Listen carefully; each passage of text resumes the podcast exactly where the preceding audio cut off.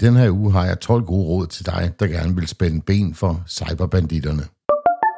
Cyberværet med IT-sikkerhedseksperten Leif Jensen. Velkommen til Cyberværet for uge 51. Julehandel er over os, og det er ikke kun os forbrugere, der har juletravlt. Det har de cyberkriminelle også. De har gang i deres kampagner, hvor de både ringer til folk, sender phishing-mails ud og forsøger at lokke dig til at trykke på undsendte links, blandt andet. Samtidig så er der flere af os, der køber julegaver online, og ikke kun på danske butikker. At shoppe på internationale butikker, det er blevet hverdag for de fleste af os, og det behøver heller, heller ikke nødvendigvis at være et problem, men det øger risikoen for at falde i hænderne på de cyberkriminelle. Så hvordan kan du være lidt mere sikker, når du handler online? Jeg har 12 tips til dig, der kan gøre din online-oplevelse lidt mere sikker, og de virker altså ikke kun her i juletiden, de virker faktisk hele året rundt.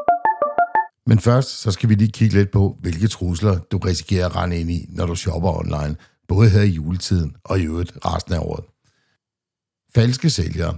Legitime steder som på for eksempel Facebook Marketplace, der er der altså fyldt med folk, der i virkeligheden ikke har noget at sælge. Ofte produkter til uhørt lave priser.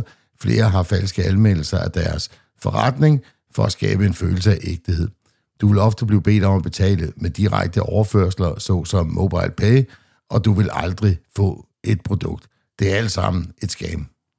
Kontoovertagelse. De cyberkriminelle de forsøger konstant at overtage folks online-konti. Årsagen er simpel. De er fyldt med kreditkortinformation, som de kan købe ind med, eller de finder personlige informationer, som kan sælges. Falske online-forretninger, dem er der rigtig mange af. Så pas godt på, når du handler derude. Kig eventuelt på Forbrugerrådets app, Mit Digitale Selvforsvar. Der bliver anmeldt rigtig mange af de her falske webshops.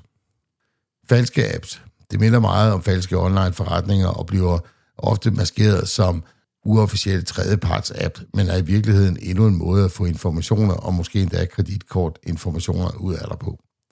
Phishing, ja, jeg ved det godt, jeg snakker meget om phishing, men det er stadig den mest populære måde for de cyberkriminelle at få fat i dine oplysninger, som de så kan bruge som salgsvarer eller til at købe ind for. Falske gavekort.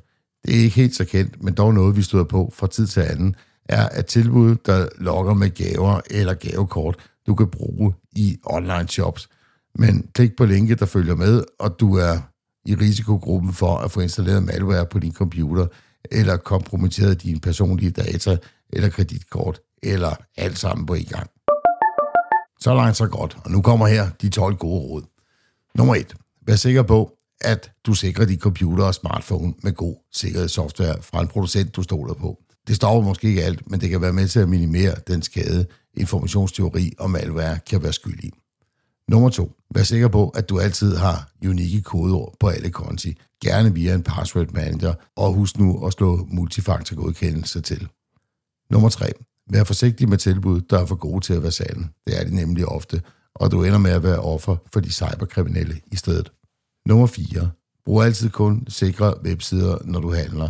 Tjek efter hængelåsen i browseren og vær sikker på, at det er en HTTPS-adresse, du er på. Det gør det sværere for hackere at lytte med og stjæle din kreditkort.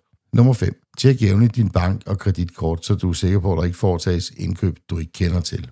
Nummer 6. Forsøg kun at købe varer fra steder eller mærker, du kender og stoler på. Hvis du finder et sted, du ikke kender noget til eller har hørt om før, så lav lidt research først. Du kan eventuelt starte med trustpilot.dk. Nummer 7. Hvis du køber på en online markedsplads, så brug altid kreditkort. Du er bedre beskyttet på den måde, og det er muligt at afbryde betalingen, inden pengene forlader din konto. Nummer 8. Hent kun apps på godkendte steder, altså App Store og Google Play. Nummer 9. Køb aldrig noget, og log aldrig ind på følsomme konti, som for eksempel din bank, når du er koblet på et offentligt wifi. Brug en VPN, hvis du er nødt til at forbinde udefra.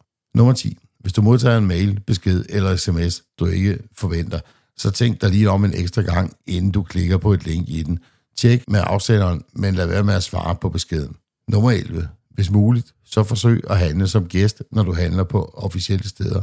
Hvis du lader dem gemme dine informationer, er der altid en chance for, at du ender hos de cyberkriminelle, hvis der sker en datalæk, eller den her butik, den bliver hacket. Nummer 12. Klik aldrig på pop-up annoncer, heller ikke selvom de tilbyder fantastiske tilbud. Den slags øh, annoncer, de er ofte ondsindede. Med de ord, så vil jeg ønske dig en fortsat god og sikker december, og pas nu rigtig godt på derude. Onlinehandel er fedt, men også risikobetonet.